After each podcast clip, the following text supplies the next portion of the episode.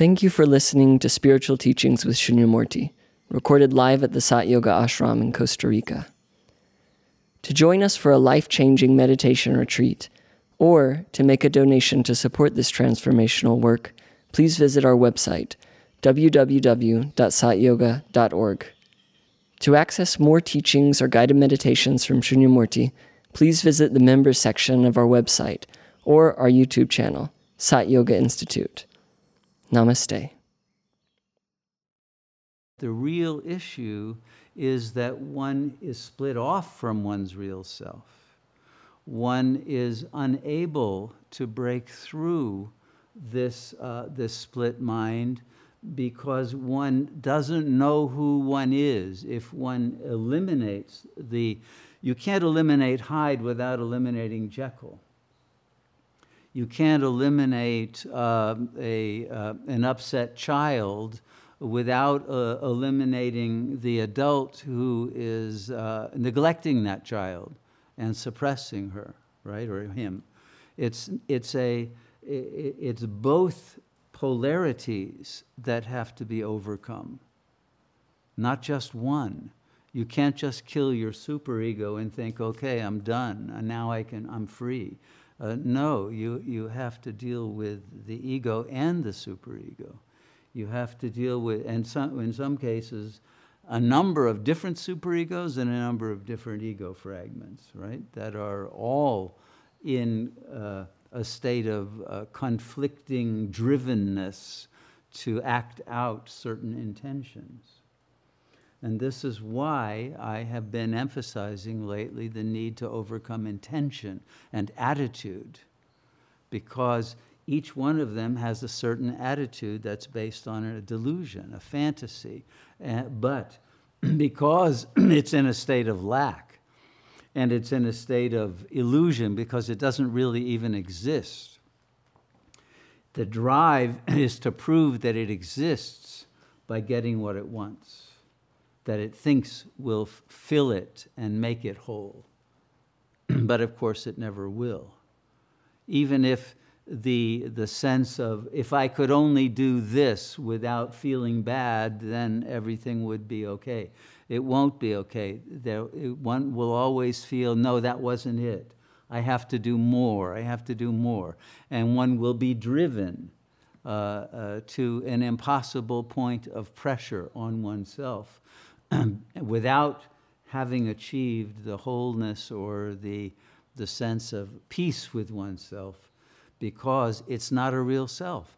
It's a robotic operating system that cannot stop its drive for something that can never be attained. so, to the ego, what it wants is unattainable and its real self that doesn't even want any of that is unattainable because it has to go through a state of depersonalization to get there. The ego cannot get to its real self. It has to die so that the real self can emerge from behind that uh, screen uh, of mental uh, chatter, emotion, drive, demand, uh, projection, uh, all of that takes up the entire mental space. And all, all that the real self is, is an empty background. It doesn't even have any existence to the ego. It's not a real self. It's not real at all to the ego that's in a fantasy mode and believes it is a real person in a real world. So the unreality of the belief system of the ego has to be completely dissolved before the vast emptiness behind it can be realized as actually not simply emptiness, but intelligence without limitation, without narrative, without preconception, without uh, a uh, uh, a, a, a context and a paradigm and a formula and a certain type of relationality that is, uh, is projected and that is reflexively organized as one's uh, way of being in a world.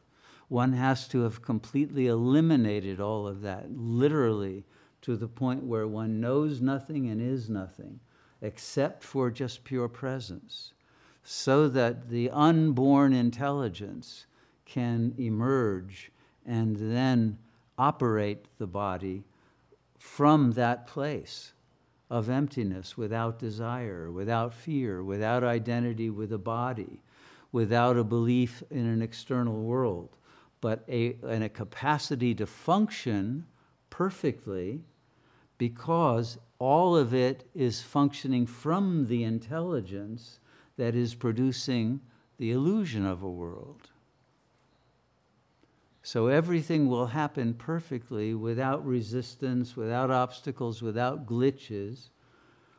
and if there are apparent obstacles and glitches, they are simply points in which there is still a residue of a sanskara, a tendency to produce a positive self image. Positive, I mean just it exists as, as an, a mental object and uh, one has to negativize that, bring it back into the emptiness, bring it back into the nothingness, so that there are no longer any preconceptions that are superimposed upon your reality and your life that actually act instead of your real self.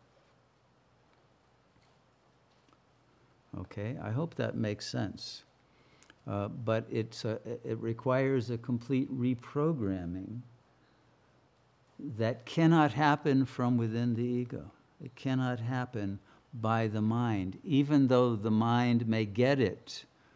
Uh, and even being able to get it and retain it will only happen at the viveka point. It, you have to get to that, that point of discernment if there is any, the first three we call clinging, any desire to cling and to get attention, or any desire at the second assemblage point of uh, anger, fury, wanting to get even, wanting to control, wanting to dominate, wanting to, uh, to, to just have its way with the other, or at the third assemblage point, wanting to produce something that will uh, give a sense of its value and, uh, and offer it a way to, uh, to feel cultured and to feel superior and all of that. The first three assemblage points are all there to uh, give the uh, illusory ego self uh, an identity and a, a, a way to, to have a safety valve upon its otherwise explosive uh, uh, energies that will be turned either into I want to die or I want to kill. That's the fate of the ego, the death drive. And so there are sublimation channels at the third assemblage point where one can decide, okay, I'll put all that energy into music or I'll become an actor, or I'll become a singer, or I'll become a, a poet, or I'll become a, you know, a mathematician, or whatever, a boxer, right? Any of those ways are partial sublimations of the energies, but they're not going to get you free of them. They will help express them, but they will continue to be produced so that you, you are still stuck, uh, having to continually let out energies that are self destructive and destructive of one's life karmically. And the first three assemblage points have an exhaust. They have to produce negative karma. Just like a car engine is going to produce CO2 and other you know, poisons are going to come out of the exhaust pipe. The, the, uh, the, the first three assemblage points, because they're dependent on the other and, and they're not happy with the other, they're never contented with the other or with themselves or with life, they're producing negative energies that will either build up and explode or have to be released constantly by kicking the dog or giving somebody you know uh, an insult or, or, or just acting in some way to, uh, to produce uh, a letting out of those, uh, those energies and attitudes. They'll come out perhaps subtly and perhaps in dreams if one has them really well shackled, but they will come out. So, the only way uh, to deal with this is to sublimate the uh, energies so that they are no longer producing a negative exhaust. And that can only be done at real two, it can't be done at real one. At real one, everything feels very physically real and resistant, and, uh, and, and there's neediness and there's lack and all of that. At real two, there's at least the experience of love. There's a sense of, uh, of the possibility of realizing oneness. Uh, with each other, with all that is. There's a, a possibility of symbolically thinking oneself out of the box, out of the shackles, out of the split mind, and realizing the soul. But that has to be thought out at a level of symbolic coherence and clarity that can't be reached from the first three assemblage points. It's not possible. And it's only when you've gotten to the soul level, by, by realizing that's all you are, is a thinking capacity that's really all you are. You can think, you can feel, you can process reality. But from within the, uh, the lower three assemblage points, all of your thoughts are tied to the imaginary register. They're not truly symbolic thinking. They, they produce only emotional charges and reactions and, uh, and, and fears and, and desires to act out.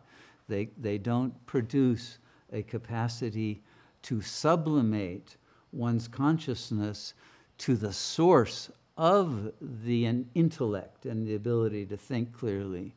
Only when you have the ability to think clearly can the thinking capacity realize there is a higher power from which the mind and the capacity for love and for joy and for bliss must come and then one can focus on the real self.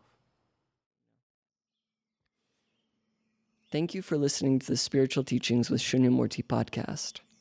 For more information on programs and retreats, click on the calendar section of our website, www.satyoga.org. Our work is made possible by the generous support of our listeners, viewers, and members.